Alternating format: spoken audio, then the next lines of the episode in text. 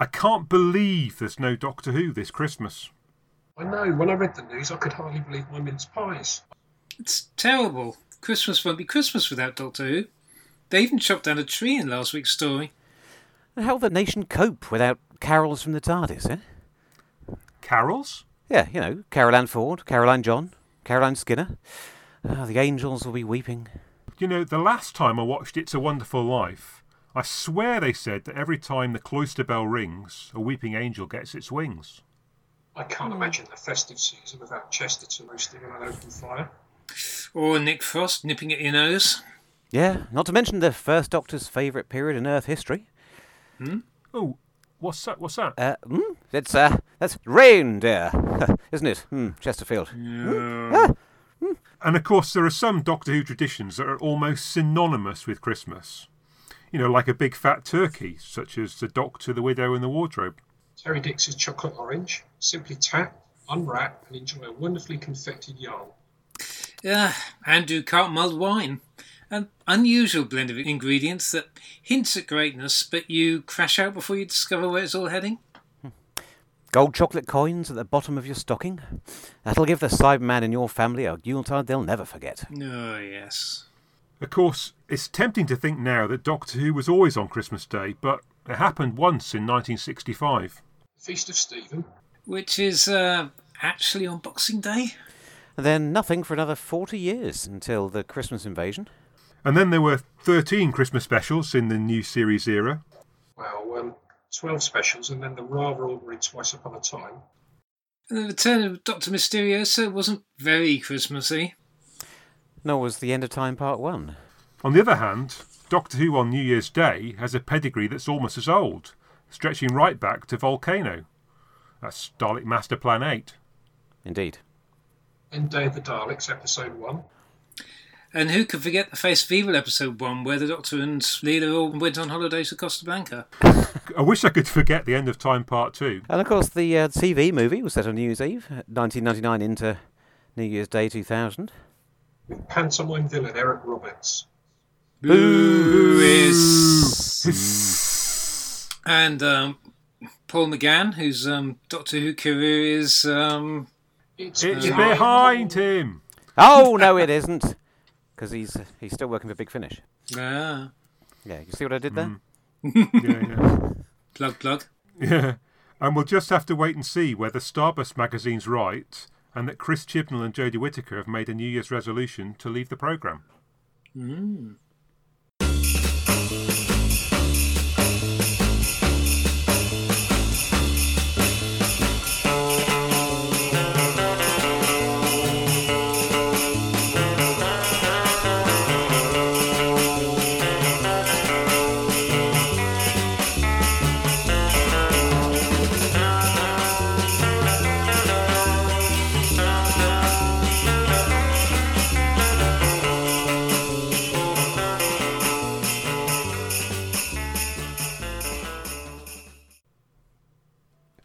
Okay, hello, it's a big A up and welcome to episode 5 of 13 Cast.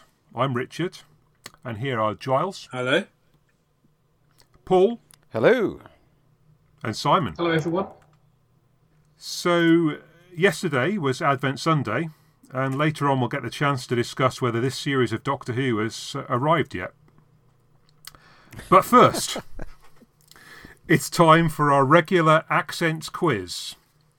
And this week, it's Who's from Lancashire. Yeah. You see, you see what I did there? Who- who- Oh, who's- yes. Yeah, yeah, yeah. So, Simon, are you ready for this? As ever. So first up, we've got um, Tilly Steele, who played Willa in Oh, yeah. in, in the, the Witchfinders. So so where's she from? Is she, is she from Lancashire or not? Nailed Good. on Cast Iron Lancashire. Yeah, I reckon. I wouldn't dare to guess. Uh, Well, go on. no. Yes. Well, well, uh, uh, you- you're quite right, Paul. It's yes and no. Well, Um, quite. she, she's she's from she's from Barrow, Barrow in Furness, which is in Cumbria. Ah. However, um, historically, uh, it was part of Lancashire. Oh, right. Um, She was, I thought you were going to say she was born straddling the border somehow. I don't know. Quite an image. There's definitely some straddling went on. there's no answer to that. okay, and then uh, Siobhan Finneran, who played Becca. Yep. Uh, we're out of Downton Abbey. Lancashire or not? Oh dear. Yes. No. Mm, Yorkshire? How can I see straight through the Costa del Punjab and I can't get my head around a few accents? Come on, she's, she's got to be Lancashire. Simon, you're right. Yes! She's she's from Oldham. Um, Show me the Yeah, way to so- Oldham.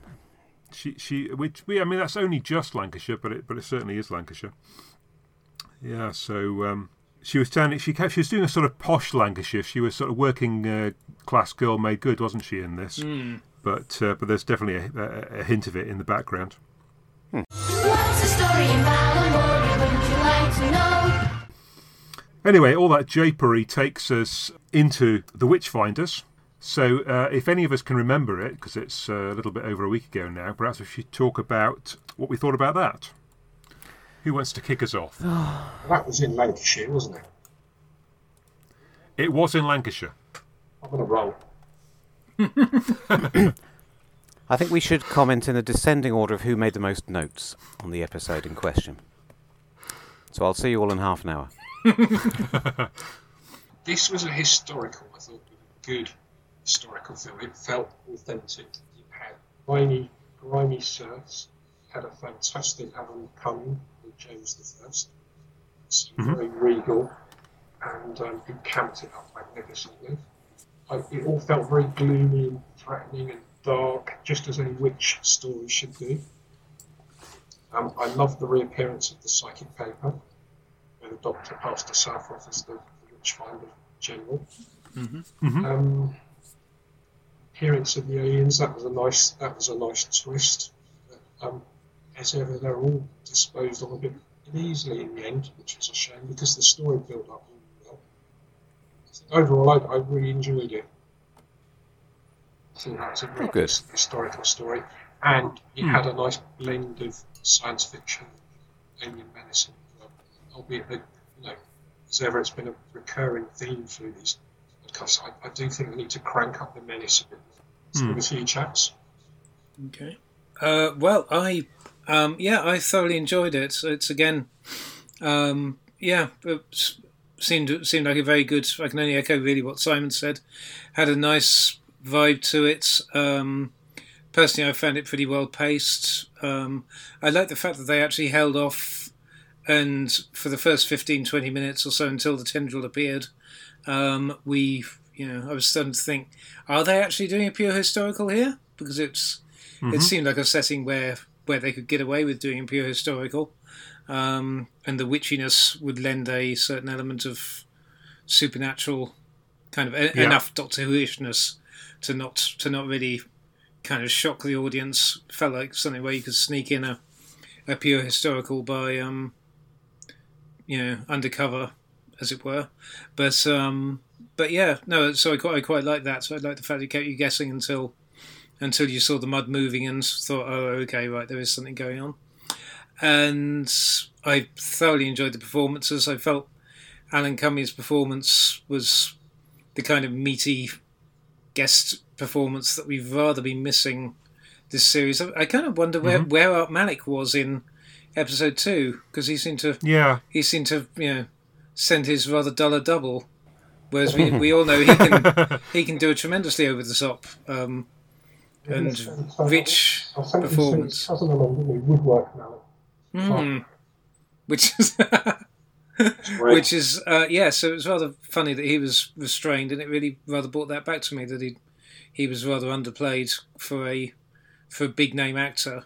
Um, and yeah, it did feel like this was the kind of big performance that's that one wants along the you know along the lines of Simon Callow's Dickens and and various others that we've had um, over the over the years.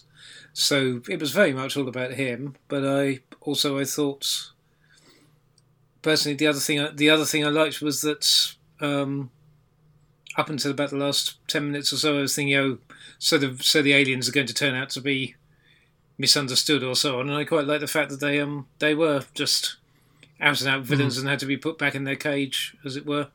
And um, so again, we it's nice to get some unred- unredeemable nastiness Hmm. um, again for a change. Okay. So I've liked the historicals probably as much as any of the other episodes this series. They- They've probably been my three favourites. But I'm going to say the same thing for a third time, which is going to bore people a bit, which is, uh, you know, I felt the historical bit was very good, and then the alien element was kind of, you know, jacked in again. It, it sort of, again, felt like the least well thought out aspect of it for me. Um, and as, as Giles was suggesting, I it felt to me like they could have gone with a, a purely historical setting, and, and it would have been interesting. Anyway, we'll go into that maybe in a bit more when once Paul's had a chance to say what he thought. Yeah, I think actually you've put the your finger on it for me. I, I've been trying to think why it is that um, I'm so glad you you lot enjoyed it more than I did. I don't. I um. It seemed to have all the elements of something I should have liked, and I don't know why I came from it away from it feeling a bit ho hum at best and slightly irritated around the edges. I, I what a misery guts I am. It had all those elements that seemed more like a, a traditional Doctor Who story, which, um, while Mm. I, I hope I haven't given the impression I want it to be old school every week, it occasionally would be nice. And it had them. It had proper monsters who aren't just uh, who aren't just doing things their own way. It had Mhm. chewy guest stars. I mean, you know, I, I thought I wanted old-fashioned guest actors to come in and rip the part up, but I wasn't hundred percent convinced by. This is these are just details. It was.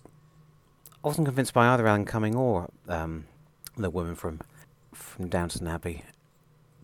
I don't know why. I just sometimes think even the best actors we have now seem to be acting as though they're in a children's program rather than. So it produces a slightly different perf- style of performance from what, what I'd prefer. But yeah. I with I agree with what you said here. The it's yet another of those stories where the elements are all there and they don't really come together for me.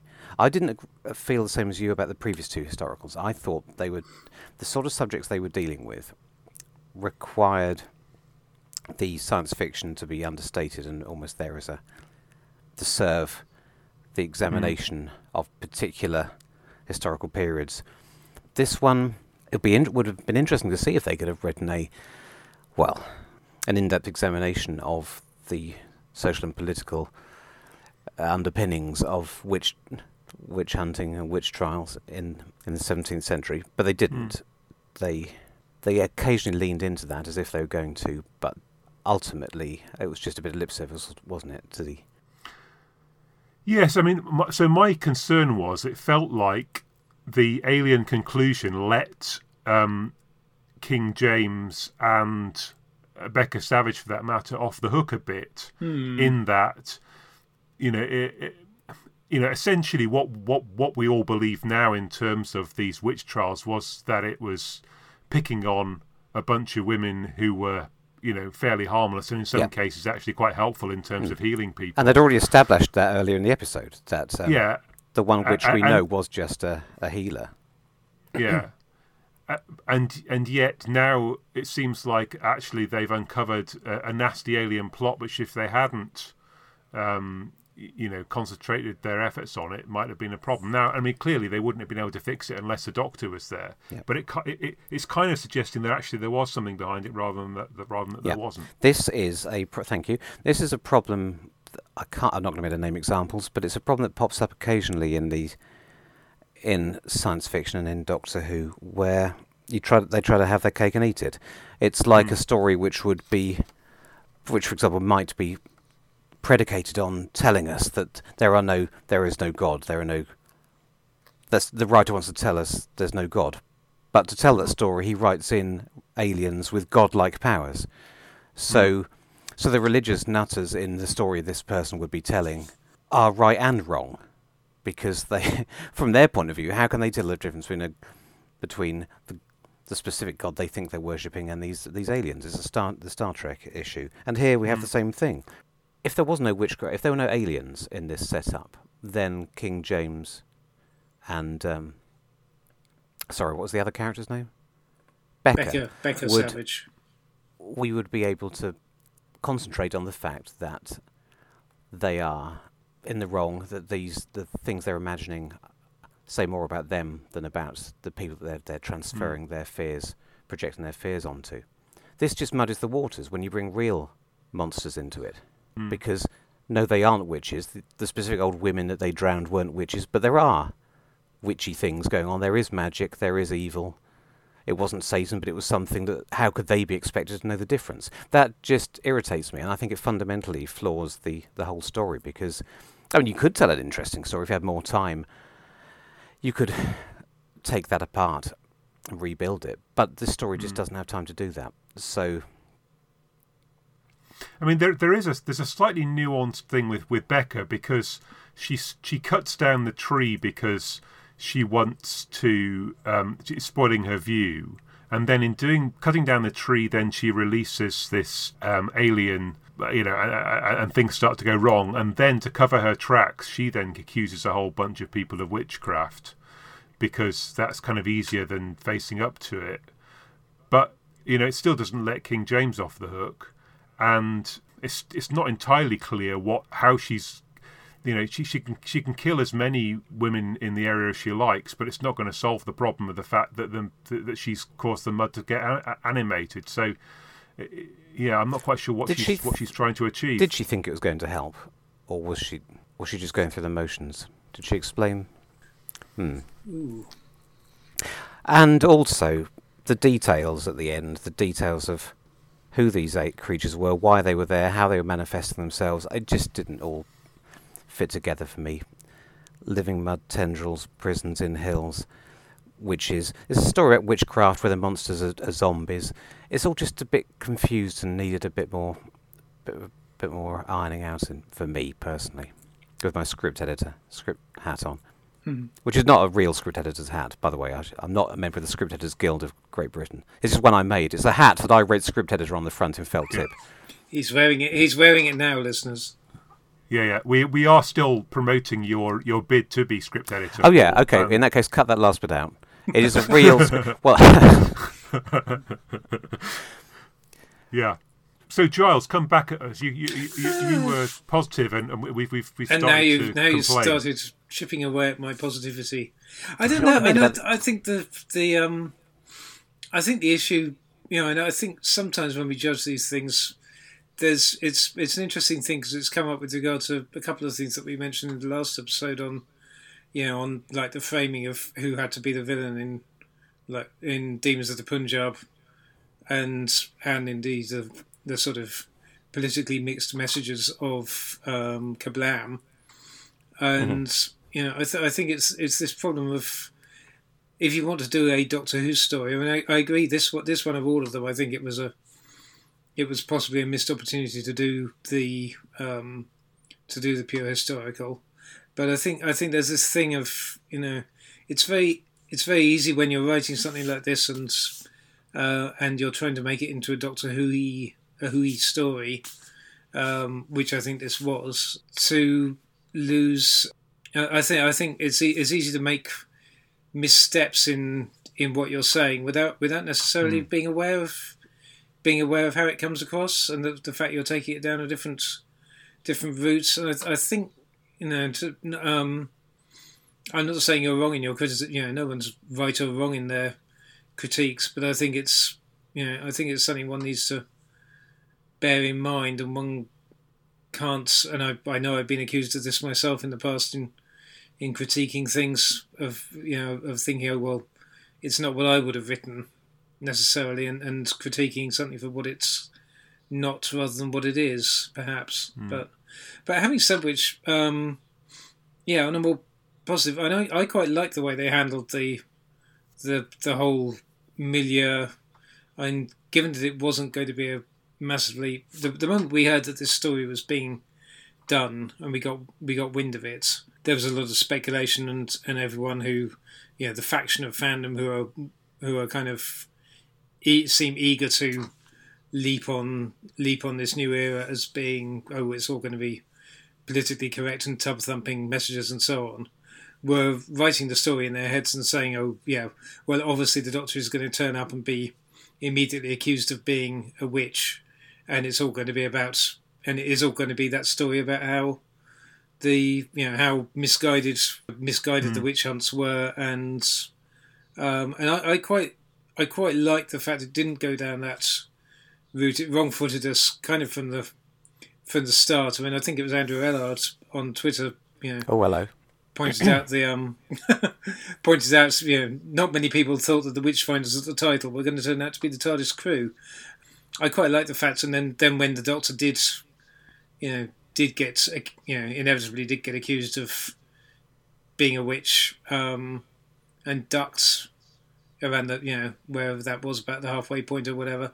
That was a story beat, but it wasn't the entire point of the story up until then, and and I quite liked that, and I also quite liked that at the heart of it, you know, there was also it was a triangle in terms of the guest actors. It was very much aside from aside from King James, it was very much a story of this triangle, the triangular relationship between between the three women. That's uh, that's very intelligent stuff, Giles. Even though you did steal it Yeah, from yeah. Andrew Ellard. No, I like it. I think when I watch it again, which I probably should do before I come on here and get paid to speak about it. I'm getting paid, aren't I? I, I will. I'm sure I will bear all that in mind. Well, you tell him Yeah. what should I? I thought it was a very good, sort of even-handed episode for all the cast as well. They all got involved at different levels, and they all they, they could all show what they did in this one. They could do in this one as well. So it's enjoyable for that point of view. I mean, right with previous episodes where someone has just been a spare part in the background. I thought they all got really involved in this one. Hmm. Yeah, I shouldn't. I should give it that, shouldn't I? As I've moaned about that so much. It was not. It was. Yeah, it was structured nicely. It was a nice, competent bit of action adventure television, mystery television, which it isn't always. Hmm. Yeah, and I, I, I think it. I mean, I've just been to- toying in my or, or, trying to chew over how would you make it a pure historical. I mean, clearly you can't hope to to persuade all the characters that looking for witches is a bad idea because historically that didn't happen. So I suppose you'd, it hmm. would have to be hmm. the Doctor and crew running from. Yeah, there's no Rosa you know, Parks moment in the history of. Yeah, you, you, it's going to have to be an escape type one, I guess, and possibly change the mind of one person whilst m- the majority, you know, are, are going to continue with their belief. Hmm. So, yeah, I mean, maybe, maybe that's what pushed the the alien story. No, I, I, I still think that that is a missed opportunity. I, I, I don't think I'm critic. I'm trying not to criticise it for what it wasn't, but I do, th- and I, I know it's not quite as simple to tell a story about. I mean, because it's not like it's about structural misogyny in the same way that the other two historicals were obviously about racial intelligence and religious intelligence. It's not quite e- so, e- so easy to get a handle on what is the root cause of Well, Of given, given that they decided to make spotting yeah, epi- epidemic. Hmm. Sorry, sorry, Paul. I, I was just going to say, especially given that they um, the way they interrupted, oh, the way they structured it with, with Becca Savage, you know, Siobhan Finneran leading the leading the persecution, kind of thing. You know, it was like if you, again, you'd have expected there to be a, that to be a male role if it had been Yeah, if it had been about that. yeah, okay. But that's um that's like if the big twist in Rosa had been that the racist was was black. But no, I don't know. I I still think there's an interesting story to tell there where you there are no monsters, and that I think would make it much clearer. You would be able to much more clearly deal with changing the minds of one or two misguided people, and that could be a nice character-based story. And I still think it's confusing to spend the first half of the episode with us, cl- you know, just shouting at the screen, "You, you medieval fools! There are no witches. These are oh, hang on, but there are super. There's nothing supernatural going on, you fools. Uh, well, apart from the a- apart from the aliens, and here we are sat here in the 21st century saying." The, they're, they're zombie aliens, not witches. You can't you tell the difference. It's a completely different thing. So that, yeah, I wouldn't have. I don't think. I don't think it's helpful. But if I watch it again, maybe I'll discover that the writer was bearing that in mind and I just missed it. I don't know. You know what I mean about how I'm, in case I haven't made myself clear enough. Another example, uh, what I'm trying to get at. The Third Doctor is constantly telling people there's no such thing as magic, but Hmm. there is science fiction magic. There is in his in the same stories things that are science that is sufficiently advanced that it looks like magic. Well, So indeed, wh- yes. So he's not really that justified in shouting at people for thinking it's Yeah. magic. How, cause how are they supposed to know it's hyperdimensional this or transtemporal that and not Mm. magic? So, you know, a bit unfair. And that sort of Mm. thing winds me up, and it just re- it's a recurring motif from, Mm. from some writers. Okay, so anything else that we want to talk about in the Witchfinders before we move on? So I, I'll pick up um, three things that um, I spotted. So the first one was that Willa, she can dig a bit, can't she? oh my giddy aunt! Yes. that uh, she, she, she, had a, she had a grave in what about fifteen minutes? Mm. Yep, definitely. There's no way around that. It was literally the time it took them to walk up to that house and, Yeah, yeah. and back. It's the whole Inspiral Carpets Manchester Lancaster thing, isn't it? Um, so second thing was uh, the doctor's better at swimming than she is at running. Um, she, she, she seemed to, to get some uh, some good swimming in there when she's trying to rescue um, the old woman. Mm, Mm. true that. And uh, the third thing was, in the end, you know, why why is Becca Savage less worthy of saving than anyone else? I mean, it, it seems like the the the doctor's very hard on her, but you know, everyone else was witch finding as well. Don't know. It just seemed just seemed a little bit harsh. That Mm. Did she get a choice? And did she? Because it's James that um that deals the fatal blow, isn't it? And um because the Queen refuses to leave her body, so I'm not sure whether um hmm interesting question. Okay, and then and and I, I guess one one one last thing was I quite liked the very flat team structure thing she threw in a couple of times. Yes, yes. Yeah, it's, it's quite funny. line. Mm, yeah, um, I'll I'll throw in three little minor minor points then. Um, one of which was the whole no horses thing. Now, was that a that that line about no horses? Is that a um, is that a is that an obvious budget saver? And, well, um, I was very worried that it was. It seemed I'd rather they hadn't mentioned it at all. as as, as, as my pal Ian says, is that how they afforded? Is that how they afforded Alan Cumming? Because they'd uh, because they'd eaten all the horses. Um, Well, they used the horses on the de- on the uh, Demons of Punjab, didn't Mm, they? yes. So Oh, it- yeah. mm. no, that's bizarre. I mean, if they hadn't mentioned it, I wouldn't have thought about Well, it. Well, indeed, whereas yes, I'm fairly yes, sure we all thought. yes, it was rather flagged up flagged up something that didn't need to be flagged up, didn't it? yeah. Um, Don't spare the horses. well, unless it's unless it's genuine historical detail that some people went mad eating horses during famines and things, Hmm. um, but which obviously could happen. How was that presented? Was it another one of those things that the doctor raises as a clue that something weird's going on, which half the time fall a bit flat for me? Did she say, "No horses? What's going on? This is something weird. Aliens. There's no horses." Or was it not? I can't remember. That I can't remember. I'm afraid Ah. it's uh, the hazards of yeah. Should have done a rewatch. uh, exercise for the for the listener. Yes, indeed. Yeah. um, second thing, which is only only a silly thing, but I'm I'm looking at the um, I've got the Wikipedia page open as my um as an aid memoir for um, cast members and things like that, and um, and I noticed that um that's Grandma Twiston is the second character in Doctor Who's history to have been credited as Old Mother. Oh, Ah, Old Mother Twiston. Excellent. well, very good. treading in the footsteps of Eileen Way. And Yeah. the third thing, which I, um, which is a slightly more serious comment, just that I, I quite like the way it was handled, was the um, the whole thing with King James and um, and his his man crush on Ryan. and I quite That like, was nice, I, I yeah. quite like the way that was all done, and um, it was there if you wanted it. They obviously weren't going to hammer it over the head, I guess. Um, but um, but it was quite it was it was quite nice that it was there, and I couldn't quite figure out whether Ryan was um was aware of what was in, what was being implied or um or not. But um but yeah, I quite liked the way that was handled, and I felt it was um it was nice to give Ryan a, a bit of business and a bit of some some interesting little quirk, a little subplot to work with there. when he's been somewhat ill served at times. I think of of all of them, uh, he's possibly been the one that's had to stand around being the third wheel at other times. So, Mm. Yeah. Okay, are, are we ready to move on to It Takes You Away? Take it away.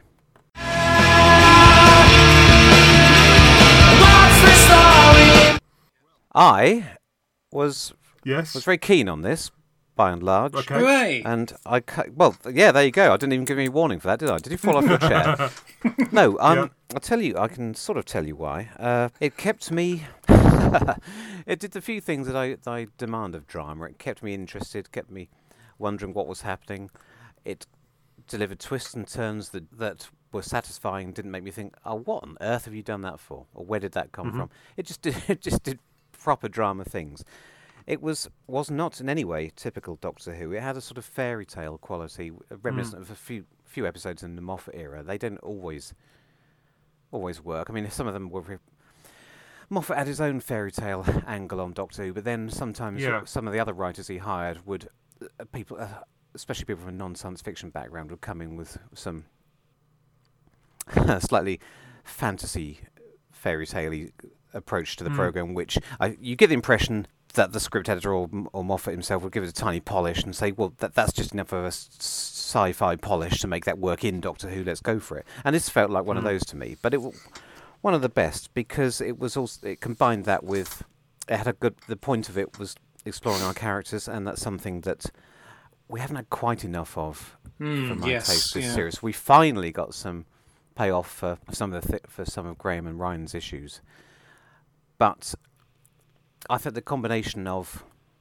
it didn't feel you couldn't tell that's where it was going right from the opening. That that was like a, a, Mm. a nice bonus, but not a tacked on bonus. It, the whole thing did feel organic, and it, and it was just intriguing. Lots everywhere that it could have just settled for something commonplace. There was something interesting. So the the uh, whatever this, that strange netherworld Mm. between the two universes was was The interesting. The, the I mean, they didn't have to put a creepy golem-esque alien Mm. inside it. Which I mean, if, I- if I was feeling less charitable, I could say that didn't really fit with the tone of the rest of it. But I enjoyed all that. That was one of the most interesting alien representations we've seen for a while. It's not i- incredibly original, it, but I, I do like. I'm a sucker for that kind of um, broken. Was, was was that alien one of the same ones from episode one, but without the teeth, or is it completely different? Oh, good. Well, they've uh, they've all looked a I- bit Star Trekky, haven't they? They've all a bit ridges on face this year. So I, I'm not. Sh- it, I couldn't say. I didn't The think doc- so. wouldn't, the Yeah. doctor, wouldn't the Mm. doctor have said something if she'd have gone?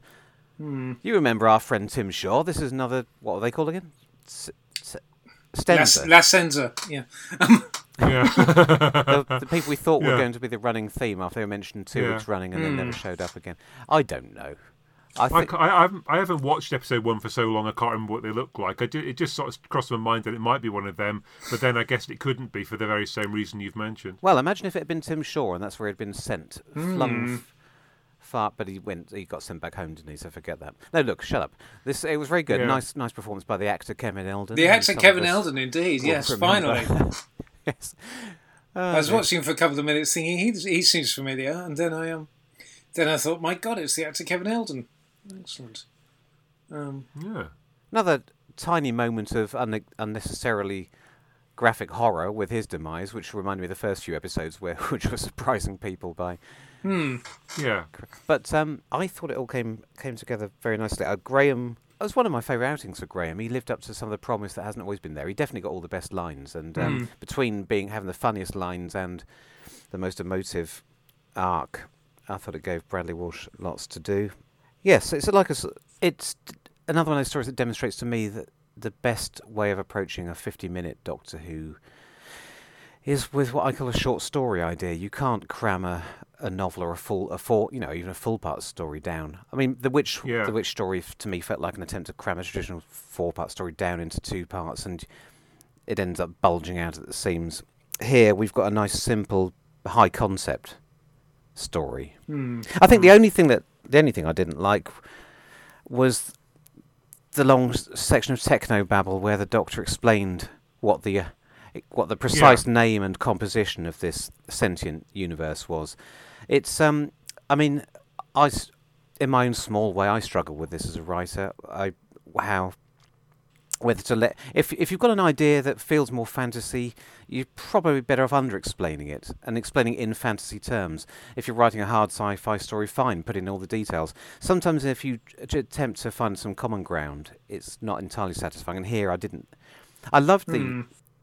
I, I, I, they were going in the right direction at first with the idea that it was a a uh, bedtime story from the Doctor's childhood. Mm, yes. But I just thought there was a bit too much techno babble, and they spent a bit too long explaining it.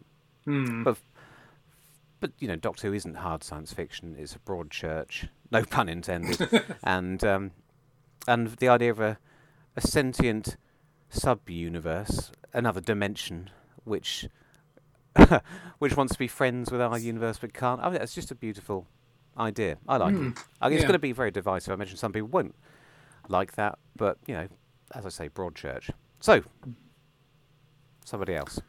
Giles. Uh, oh, okay. I was. Uh, yeah, no, I've just um, I watched it earlier this evening before we recorded, and um, yes, I can only echo what Paul said. I often say I can only echo and then add stuff of my own. No, I really, really enjoyed that one.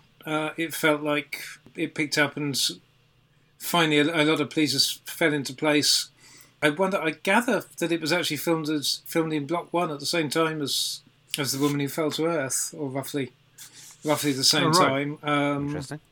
so it, so so someone was telling me, but um, I, I s- It looked like the same old set of woods, didn't it? As in the one that fell. I'm not sure whether it was the same old set of woods. I think it, I think Telling it me was, that wasn't Norway. No. I think it was different. It didn't match, did it, with the thing at the top? The, the picture of the fjord didn't match with everything else. Oh well. Ah, well, it was a different set of yes. It was definitely more piney, more coniferous than um Yeah. than um. That's that's about as far as my knowledge of trees goes, really. Deciduous versus coniferous. I can just about tell that. And um, no, I felt um, yeah. Once again, it looks like Jamie Childs is the definitely the standout director here. Um, ma- he managed to make it look, you know, he ma- he made it look great in the same in the same but different way that um, Demons of the Punjab and Woman Who Fell to Earth all looked great, and so it, it felt like it was elevated in that in that sense, and it really just felt like uh, it was funny. It was rather odd that it wasn't from from Chibnall's own pen because it felt like okay, here's someone who actually has read the series Bible, such as it is, and has picked up on all the character plots and points, and and that there were things that related, and Yaz got to have a line about something that she had some experience that related to her Yeah. police policewoman training, um, for pretty much the first time. I've got to be honest though, it's it's not that difficult for any writer, even with a, a serious Bible written on the back of a fag. Oh, yes, to, yeah, to put in details like that. So it's for Mm. me, it doesn't so much show anything about the quality of this one as about how little effort some of the other writers have put in. But sorry, I, yeah, no, I would. Yeah, I would. Yes, I can. I can. Yeah, I, I would agree. but I know I know what you mean. I guess the bigger point about the. I fact would, that I it would paid agree it, with it, that, Paul. It, it, it was. it was- probably it paid was, off great. It was refreshing that it, that it's that it came after after after several episodes where the characters where the characters have kind of had to you know freewheel on just being likable. Like it's, I don't I don't want to diss them, but you know the likable ciphers slightly. They're just the Doctor's friends, and in this one, it felt like okay, there's a thing, and then Ryan has a thing that's to do with his daddy issues, um, and then Graham has, as you say, a, a brilliant, great subplot that really picked up on things that you know you felt there was there was some psychological depth to it, which has been missing at points of the series, and it felt like you know, it felt like this was the kind of thing that I expected if Chibnall was going to live up to his reputation as the writer of Broadchurch rather than rather than the writer of some not terribly well received Doctor Who's um, in the in the Moffat and David you know Moffat and Davies era, that felt like this was the kind of thing that I I was kind of expecting and hoping that that Chibnall of, of Doctor Who would be would be. Um, I en- I entirely agree there. Hmm. So, it, as you say, it would be interesting to know whether the writer spontaneously chose to do a very in-depth character piece, or if he was, you know, that, that commission came from hmm, a generous producer saying, "You you have that." I Yeah, because it just So- felt like, and it's we've touched on it a couple of times when the, the business with Grace's ghost in in um, Arachnids, um, Mm. Although it was that was slightly you know slightly off off off tone with the rest of the um you know with the rest of that being rather more of a romp. But um but but yes, that that was the kind of thing. That was what I really wanted to see in Chibnall era Doctor Who. I was hoping I was hoping we were going to get that kind of emotional realism a bit more, you know, and, and pick up on you know the kind of thing that Russell Russell T was um, something of a master of, but you know, but with a different take on it. Obviously, one can't go back, but but you know, as opposed to the last few years where we have had we have had rather a lot of stuff that's been emotionally thrown away, and so so I really like that. I yeah, again, I really enjoyed the the setting and the concept. I thought was was very nice, and they managed to make it look good. I like the wacky frog, um, which I know is. I believe I've seen them. I believe some, um, you know, I've seen a bit of fun being poked in that direction, but I'm, I'm but yes, I, th- I thought it was um, unexpected and rather fun, and um, and I I might also have to come back to the frog. Mhm, Yeah. yeah. So, uh, S- Simon, have you have you got anything for us? Well, that two very highbrow reviews there. It's quite hard to follow that, but um, joked earlier, Richard, about um, sound like an old gramophone record. I think it's time for all the listeners to grab their best big Spider Becker 78. Um, I seem to love this series one week, and then the next week it's it, it cold. I've never been a fan historically of sort of mind bending stories that pop up in every series of Doctor Who.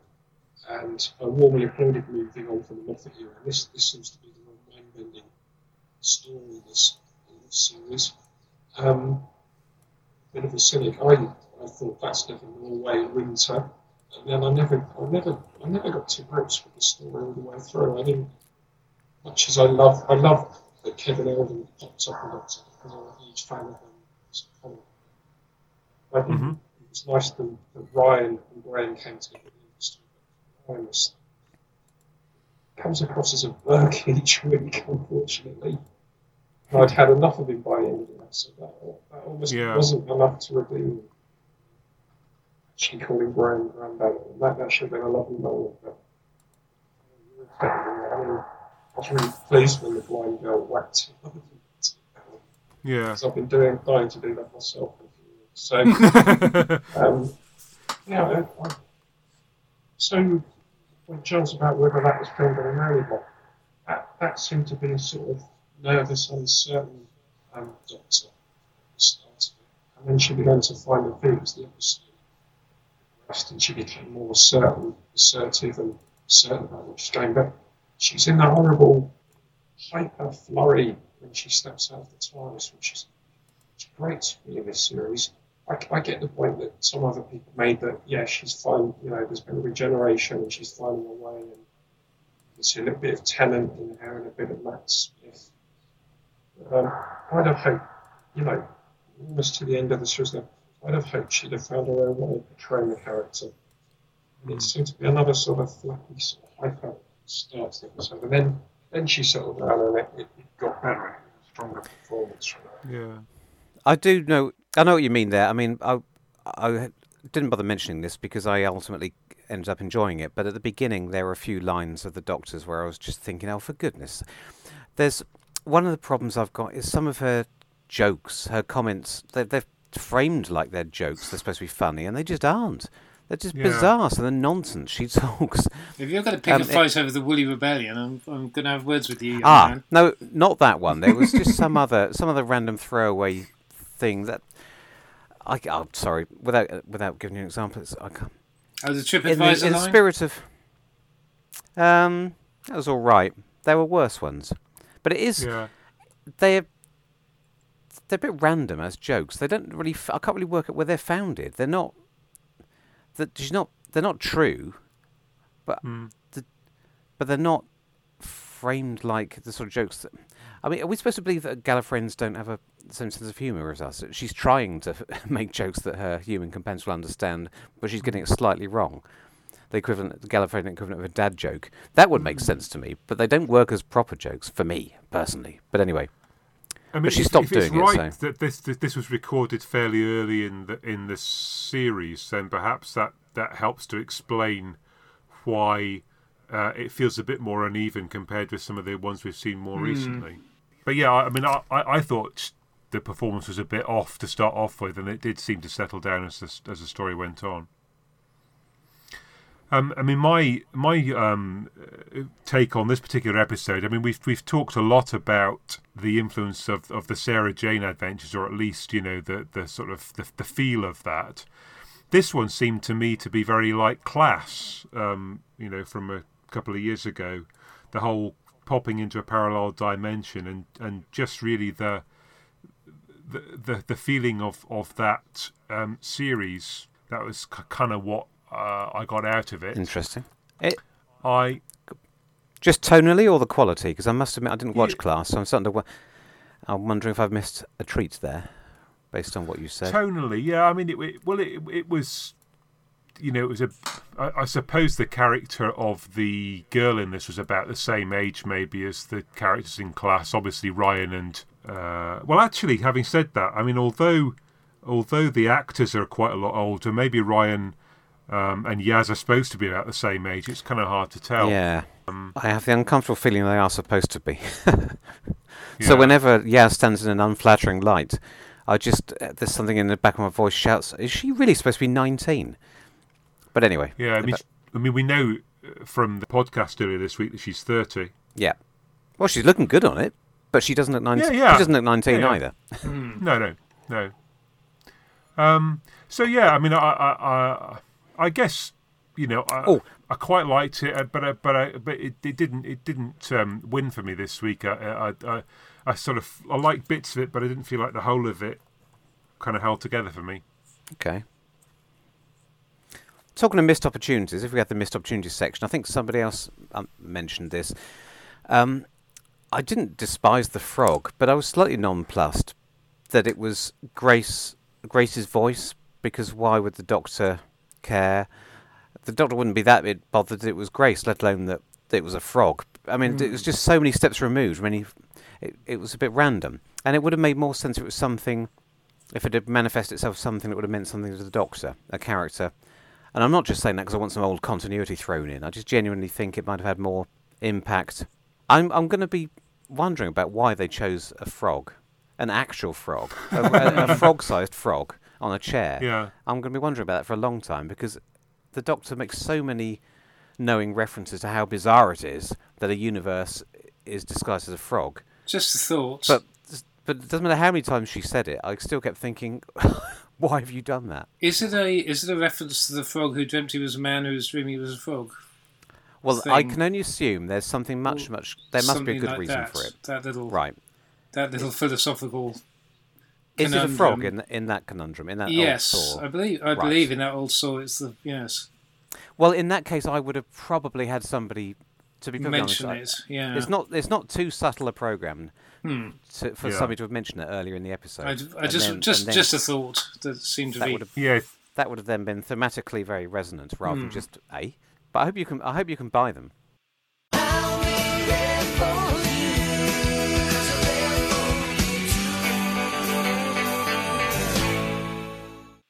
Are we having a section on talking about the companions later or not? Well, if you want to talk about them, talk about them now. it's just it's, it's fresh in my mind and it's just reinforced. I hate to say it, but I mean, with every passing week, I get more convinced that that Yaz is a very good actress and Ryan isn't a particularly good actor. I don't want to be unkind to him, but he just misses so many opportunities to. She did a very interesting thing with a single line of dialogue uh, tonight. Uh, when Graham said, "I'll thump her," and Yaz's response was, "No, you won't," and then short pause, "I will." Yeah. I, I, my instinct was that in the script they probably didn't have that pit, that beat there, and that she introduced that, and it was unexpected. There's a really obvious way to say that line, and she said it in a much more interesting way. So it's tiny little things like that that make me think you're a keeper. Hmm. Whereas Ryan trampled on a joke elsewhere, which lost him another couple of points from me. But you know, oh well. Hmm. Unfortunately, he's got to hang around because he's got the connection with Graham. I mean, if we, if anybody d- came in and said we need to you've got too many numerically we need to lose someone. I'm worried that it would be Yaz, whereas Hmm. because she hasn't, you know, She's far more. Um, she's far more three dimensional, isn't she? yeah, yeah. I, I, I again was absolutely wowed by the London film as well because you know, all the characters on have been hard on Ryan. So he, he had a good introduction. I, I thought Yaz had the best introduction of all. And um, yeah, I, I guess it's just the time format. They, they try and cram too much in. I don't think there's enough space for travellers, three companions, or friends, or whatever you want to call it, to, to fit in there. So I guess we're going to look back at the series so far shortly, but I find it wildly inconsistent. Fantastic one week and a particular companion has great, great lines just over the top. Another, you just wonder what they're doing there. And I'm sure they can all out. Jamie, when he travelled, yeah, sure he was picked up because he came from the past, but he was very lovable. He was heroic. Mm. I'm trying to think what Ryan's qualities are really. I don't think he's getting off to. In the Rosa story, he was um, he was pretty heroic and that, and he played a big part in Yeah. sorting everything out. But since then, I, I, you know, he hasn't had a great deal to do or to save. Yeah, I mean, he was he was particularly unlovable this week, wasn't he? and I mean, and that and that's that was, I suppose, deliberately so. I mean, he he, he was, you know, he, he, he was he was he was working with the lines there, but but yeah, it wasn't particularly um, um, encouraging you to like the character. Are you talking about his first interaction with the Norwegian girl? Yeah, Yeah. Again, I'm, I'm glad they didn't hammer home. I'm not glad he didn't ever explain why his reaction was what it was, because we all know. So it wouldn't have served anything other than just to bog the story down if he, Hmm. you know, gone on a lengthy ex- rant or explanation about his own dad, father issues. Hmm. So you know, little bit, little things like that, give me hope for the future. Yeah. I, I was a little bit worried about the, the vampire moths because um, they seemed to be not very good at following that globe thing. No, it's They- a bit, they- bit inconsistent, they- wasn't it? Their abilities. they duck they ducked into an alcove with the globe thing, and somehow the moths just kept flying down the corridor, despite the fact it was the only sort of source of life yeah, I mean, i- in the whole place. if there'd been some minor explanation for how they covered it up, even just somebody throwing their jacket over the top of it, anything, Yeah. then it would have been an extra story beat rather than the sort of. Isn't it strange how the tiny little moments like that, if you get them right, it can be a story beat, a bonus one, Yeah. and if you get them wrong, it can make people, it can just snap you out of the suspension of disbelief. It's so frustrating. Hmm. Sorry, that's with, I just put my script editor hat on there. Shall I take it off again? Yeah. It's slowing us down. Uh, with regard to the um, the whole anti-zone area, um, I was going to say, is there a um, is that a bit of a callback to uh, Planet of Evil? There, it rather Well, it- um, it rather reminded me of the Black Pool, and um, which fascinated me so much reading the novelization, and then disappointed me so much watching the when I finally got to see Yeah. the story on zi- on video. It would definitely could have been antimatter if it, if the writer had gone a different direction with it. Hmm. But Hmm. they decided to make up some new bollocks science rather than using Yes. again, misusing some I real didn't. I. I quite like the. Yeah, that's all right. But I quite like the. Um, I quite like the idea. It's a bit of a callback, and one could one could view the. You know, one could view the Planet of Evil and that's the that pool and everything, as being a similar bridge kind of Yep. bridging zone uh, between two universes that weren't meant to be in contact. Um, Again, it's nice to see things like mirrors and wardrobes and everything, which is the stuff of fairy tales or, mm. and Narnia being uh, uh, not that it was in the wardrobe; they didn't go quite that far, but um, good stuff. I, I had again one or two other points. So it, we've we've we've talked about the vampire moths, um, the um, the Solitract thing. I, I, you know that was that was a little bit irritating to me that that the doctor remembers from her youth the story about something that was a bit like this, and then it happens to be exactly that. Yes, Um, yes. you know, I, again, I, I feel like that could have been um, I th- better dealt with. I feel like that's the sort of thing that, and I don't know who wrote the, the background of the writer is, but I, it strikes me the sort of trap that a non-science fiction writer falls into. I could be wrong. it, I sometimes, sometimes even writers who are well versed in the history of the program make the same mistake. They, they don't. Some writers' instinct is if you've invented something, if you thought something up and then you realise it's very there was already a very similar equivalent in the history of the program, you make it the same thing. Others will re- react against that and think, no, Mm. um, th- mine's mine's original. I'm gonna I'm gonna pretend it's different. I'm gonna write this as if it's different, even though it's virtually the same as the other thing they did Yeah. ten or twenty or thirty years ago. You know what I mean? Mm. And it's it's frustrating when they do the latter, and b- but it's more frustrating when in context in the narrative people react as though it must be equivalent and as though all those things are a bit like this never happened. So I, I agree with you there. It's uh, Well, I I mean, I guess it, it's a bit like um, in Starsky and Hutch when they, you know, they, they meet somebody 150 episodes into the run and they say, Bob, oh look, it's Bob. You know, every week we meet Bob, and you know he's down. We're down the bar with Bob all the time. I mean, you know, you've never seen Bob because we just happened to happen to be, you know, in, in the story at that particular moment when we were with Bob. But we're always with Bob. I mean, you know, it's Bob, and and uh, 55 years into the program of multiple parallel universes, we happen to ha- to happen upon the particular parallel universe that is the Solitract, Yep. which is the thing that her granny told her about. Um, and yeah, I mean that. And to get there, the doctor has to spend a long time saying, I can't imagine what this is. I don't understand. This is so weird. It's so bizarre. I've never seen anything like this. And we all. And that's fine for the new viewers they've picked up this year. Who, that they obviously, you know, haven't made it family friendly. And we talk about missed opportunities, I suppose, there's that moment with the, the toe rag monsters, uh, Ghost Wonder, where they, they whisper something to the doctor about having some or other child and think Charles Mm. remember. yes, Wasn't wasn't that the moment to, to sort of link it to the Solitract? yeah, it should have been. Because Yeah, yeah. because something this big again it's uh, it always disappoints me slightly when a massive idea like this is introduced and thrown not I, won't, I, I was going to say thrown away introduced and dispensed with dealt with all in the space of one episode and not Mm. even not even a season finale you know it's um like the moon is an egg that had so many other problems that's bigger problem wasn't that it was a big idea it was that it was piffle A bad idea. yeah, a big bad. I didn't. I thought. I thought in the context of this, I, I didn't.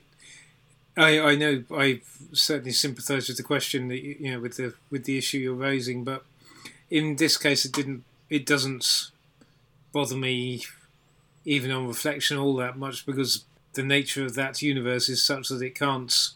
If it's mutually incompatible, then you've got a very good reason why why it's kind of ever come into contact with our universe before, and Yeah, um, so it slightly solves itself. But I, I, Mm. I agree It's with slightly- I, I agree with your your general problem that I. it certainly generally grates with me when one when they create a some kind of paradox that, or problem that is going to that is on a universe universe threatening scale, and dispose of it mm. within you know within the space of a forty five minute episode. Yeah, I mean, Hannah's dad is possibly the most evil person we've come across this series because he's you know he tortured torturing his poor daughter. It's quite I mean, she's Scandi noir, wasn't terrified. it? Yes. Yeah. She, she's the girl with the guide dog his poor blind daughter. For goodness sake, it'd been mm. bad enough if he, if she had any hope of actually uncovering his shenanigans. But she's that's Yes. horrible. A horrible man. Yeah, yeah, yeah. No, so, I knew this I mean, plan. really, Would, I knew this plan would work because you're blind, my daughter, and you will never. I don't know what accent that was. Yeah. You'll never understand. what a tinker I Yeah, What a bastard. Yes. I mean, sh- they should have they should have they should have been calling social services really Mm. rather than just nipping back to their TARDIS. Um, but there we go. Mm. So I mean, so so my other thought. I mean, I, I hesitate to bring it before you now, but it's been going around in my head all day, and it's this. I, I have this awful fear that Tim might have been right. So and I, so I'm, I'm Who? going to I'm going to Oh kind my of God. e- explain this to you. no. Right. in the year when everyone is, you know, sort of moaning about the female doctor and you know what's going on with the show, they they have this this image in this particular episode of look, here are some people who look awfully like the people that they are, you know, that you think they are, but actually they aren't the same people. They, they you know, they, they're quite like it, but not actually like it. Uh, you know, and, and, and you know what, what, what Tim was saying on the Grumpcast of for him that you know the series is dead to him because it's because it's changed. They're taking an taking an awful risk, but I think by showing that scenario of people actually thinking, well, hang on a minute, this does look a bit like Doctor Who, and it's got a lot of the same elements as Doctor Who, but actually, is it Doctor Who? I don't know. And you know, so so just watching it last night, it kind of brought that that idea back to the fore of my head, which hasn't been there all year. I mean, I've I've I've I, I went into this series really enthusiastic about it, and uh, you know, and certainly for the first few, I was particularly positive on this podcast. But you know, there are equally there are some things about it that about the series that are a bit problematic. Anyway, look, I mean, I'm, I'm i mean, just only quasi seriously. I'm, I'm, I'm, I'm not being hugely serious about this, but it, but but here's the thing that occurred to me. So the Doctor's regenerating in uh, the end of se- series ten, and then he goes into the void in Twice Upon a Time. It looks a bit like the South Pole, but is it? I don't know. And then he meets a bunch of dead people, including the First Doctor, that, and he looks a bit like the First Doctor, but he doesn't act like him. And then there's a whole bunch of other people that are also dead that are turn out to be sort of funny alien things. And then he leaves there through a different through a TARDIS, but is it the same one? I don't know. And then he regenerates into this Doctor who's then kicked out of the TARDIS. I mean, if people wanted to to say uh, this isn't the same show, they've, they've they've been given a lot of opportunities to think that it might not be. And I mean, I don't want to be one of those people. I want I want this to be the show that I've loved for for fifty odd years, but it's out there. Goodness me, mind Good blown. Lord. Mike, Mike drop. do, you, do you know Mike Drop? I think we should get him on the podcast. He's, he's a good bloke. can become a family show again. It can attract a younger audience. And the torch will be passed on from middle-aged duffers like myself to the show, to, to, to new fans, sorry. And um, Yeah. I, I- I'll have to let it go inevitably. It might not be a might not be a show for me. I mean, the whole thing about loving is suspending your sense of disbelief, and I'm sitting here on this podcast mocking things that are supposed to be in Norway and uh, Punjab in, in Spain and things like that. But you know, just got to go with the ride, and if it, if it's going in a new direction and there's someone else driving the train, I think we might need to let it go. Hmm. It's an interesting meta meta theory, Richard. But um, I think yeah, and so far as I'm concerned, if it goes diddly dum diddly dum at the start, then it's um, it's Doctor Who. Yeah. Um, Yeah. whether one yeah whether people like it or not to coin a phrase um, i think i think it's an interesting point though that the problem with Steven Moffat and he has many fine qualities as a writer which i would acknowledge even though his version of doctor who drove me up the wall at times. I think the problem is that he's in some ways he's such a spectacular writer in terms of being a being a master of construction and form. And you know a you know but he, he is you know he is very very adept at doing a certain type of story and i think the problem was always going to be and it's a problem that only really could occur with doctor who because doctor who is the show where the people behind the scenes change every few years and it tra- and with it they transform the show beyond recognition. You know as opposed to say long running soaps and things like that where the the changes are much more gradual and the the entire concept behind the hmm. behind the show doesn't change even if the staff are staff and the front of house characters are gradually changing the basic ethos doesn't change. Whereas doctor who has this thing hardwired in that's that it does change every few years and we expect it to change completely. And i think the problem with the, with having someone like moffat who delights so much in subverting subverting the form in charge of that it was always going to be a hell of a a hell of a jolt coming back to having someone else who doesn't write in that kind of way and who doesn't do you know who does, hmm. doesn't have that approach to story because basically if you're if you're used to someone who's going to break things apart and you can look at Moffat's other work like coupling is obviously you know Sherlock Jekyll. You know, it delights in you know telling very very traditional sitcom stories, but but in breaking everything apart and saying, well, why don't why don't Yeah. we do it this way? Why don't we do it that way? And Yeah. and obviously, it, you know, it's found Doctor Who has found new fans through that. You know, Moffat has its own. You know, it's it's attracted a a certain type type of you know a group of new fans, and then there's been people like me, you know, probably some of the rest of us as well, who've you know certainly we've gritted our teeth at times, and we thought, yeah, can we just have some more traditional storytelling? But it was always going to problem in coming back to it, and really with with Moffat, it's the stuff he's done is great on his own when it's his own projects, and it's something that he can just be be showrunner of and complete master of. But for something like Doctor Who, and that, as I said, there is only Doctor Who is the only thing that's like Doctor Who. It's a it's a dangerous. It was always going to be dangerous moments coming back to whoever had to follow Moffat, unless they were going to, hmm. unless you were going to have someone who was going to completely try and ape his style, and then and then you'd be stuck with Doctor Who being like the Moffat era for you know for ever, probably with you know rapidly diminishing returns. I think change is good, and it might be a jolt to us coming down to a somewhat more simplistic style of storytelling. But I feel if it can, if it can just get this, you know, get the emotional side of things sorted out and and get some kind of emotional heft, which I felt this this week's episode started to promise.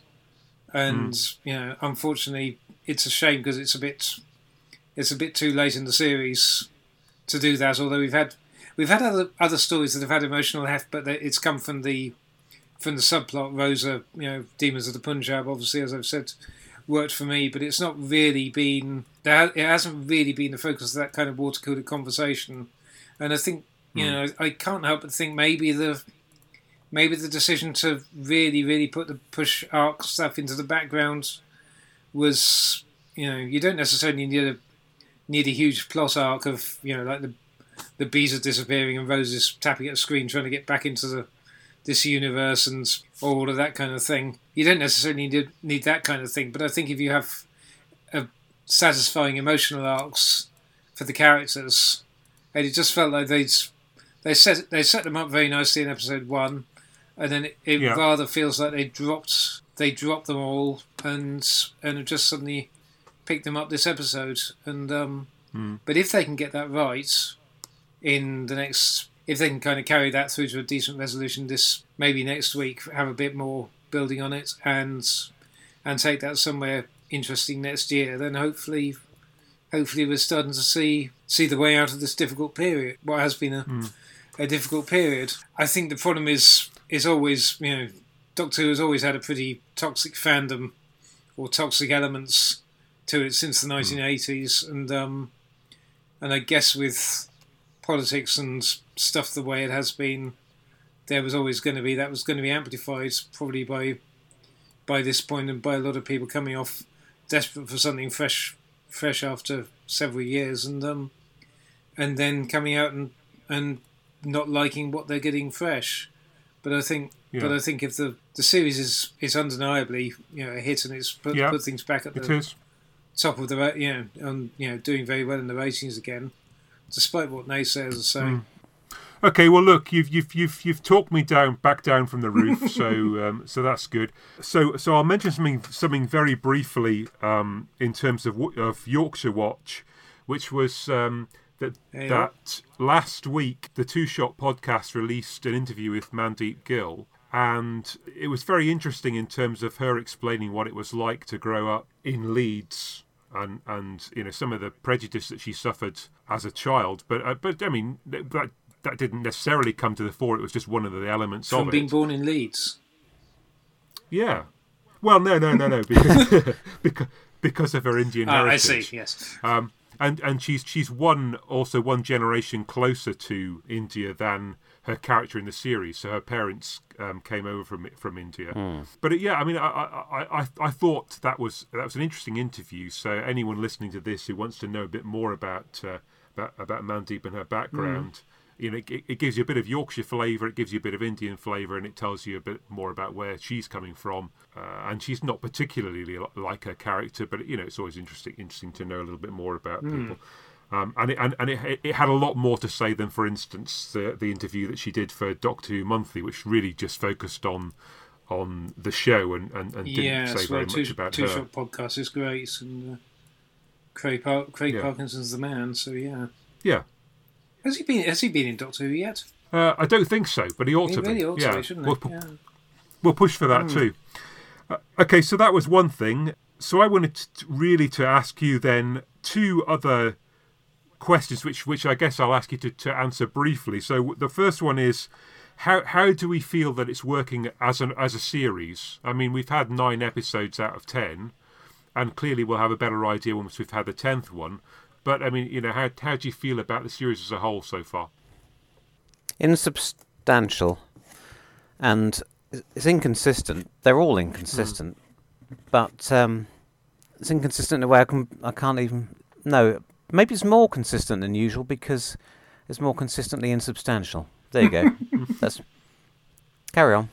I'm finding I'm finding the quality inconsistent. So it's a, it's a real roller coaster ride in, in recent years. So one week I'm, I'm loving or watching, whole families enjoying it, and then the next, maybe there's nothing going wasn't, wasn't so bad after all. Um, worst of all, from my understanding, fans of Doctor Who is, is generally the lack of menace and the threat, the aliens and all this, that, that seems to have really been downplayed this series. I understand, you know, you don't want to keep reading out Daleks and Cybermen just for the sake of it and a sense of the past, but you can sort of new medicines that are exciting and get people scrambling for hysteria.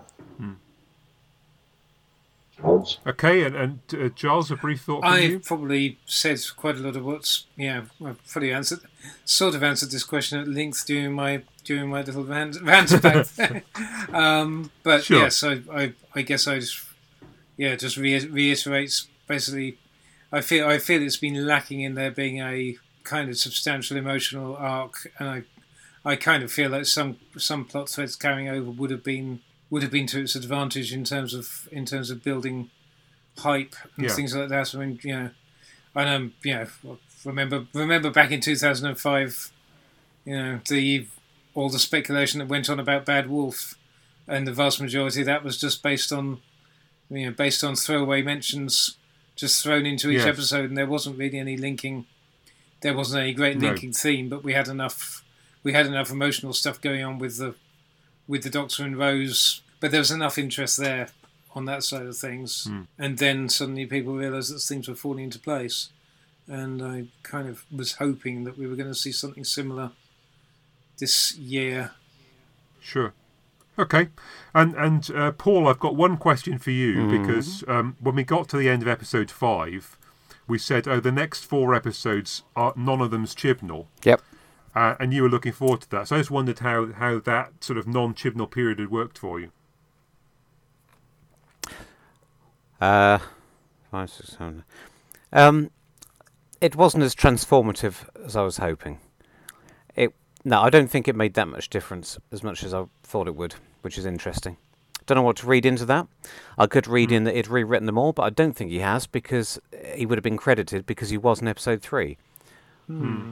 which no, they've Yeah, it's. I mean, I guess the reason I asked the question was that I had a similar kind of a feel. I, I, it didn't seem to me that the that the last four were so different from the five that preceded them. I mean, you know, there, there were there were differences in them, but but you know, of a piece, then the the the whole se- the whole series seems sort of relatively similar to me. Yep. Just to be controversial, I'm going to I'm going to say the opposite. That I've unfortunately I've enjoyed the um the episodes by non-Chibnall authors, with the exception of the Woman Who Fell to Earth and I guess Rose as a co as a co-credit. I've enjoyed these four a lot more than I have the um the others. But Okay, Hooray. okay. So the last thing I, I I wanted to do was just a silly little item, which is what's on your Doctor Who Christmas list. And the idea, I guess, was just uh, either an item of merchandise or a, a wish for the series. are we allowed to mention Phil Morris at this point? You may mention Phil Morris.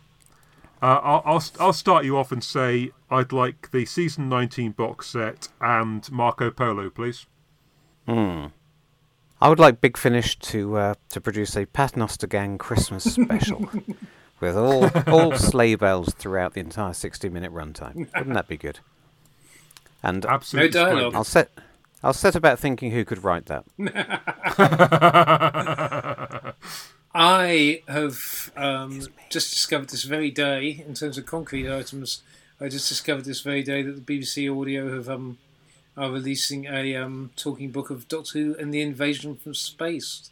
Ah, the yes. venerable Hartnell, um, the venerable Hartnell pseudo annual from the 1960s. So I, All right. so I rather fancy having that, and um, I shall eschew Mr. Morris and his um, offerings because, um, as he says, yeah, things will come when they, when we least expect them. So, and um, I think yes, as a as a general aspiration, I would welcome a um, a series twelve that hopefully builds on the successes of the past year and um, and the high points of the high points of the recent episodes, and um, avoids some of the low points. okay, thank you all. Anybody going Um, to anybody going to Missing Believed Wiped at the BFI? I, I am. I'm looking forward to that. I'm really looking forward to this ten minute cartoon of the Wheel in Space because Me too. I don't go I don't go to see returned examples of old television. I go to watch cartoons. We did that one I last can't get up. I can't get up early enough to watch them on CBeebies, so uh, it's the only opportunity I get. And also, I hate the in Space so much that I think ten minute version. Uh, It's a shame it's not the entire thing cut down to ten minutes, but uh, you know you can't have everything. yes, I'll I'll be there for the first for the first session, but um, ironically, I'm off to see um Jeff Wayne's War of the Worlds instead of um instead of Phil Morris. So so Phil Morris has been trumped by the Martians for me. Yeah, yeah. Painful. Sounds excellent. Okay, so it's the end, and this time the moment was prepared for. So it's goodbye from me, Richard, Bye from me. and me. goodbye from them. It's Bye goodbye from from me, Phil. us. Yep, that'll do. Bye bye, Duggan.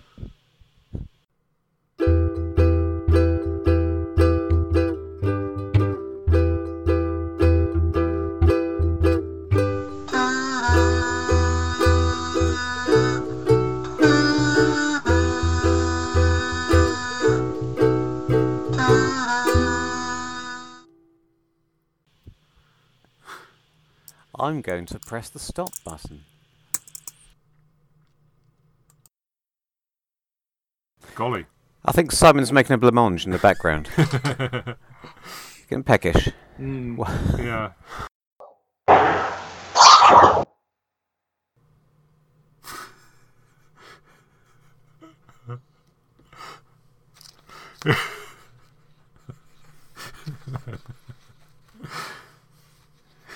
it's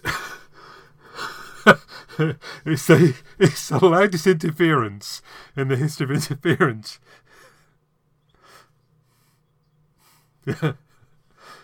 Are you still there, Simon? Yeah. Uh, so, so, so tell us what you thought about it. Takes you away. Um, can you come back to us, Richard? Is that all right? Yeah, sure. Yes. Localized freak weather conditions.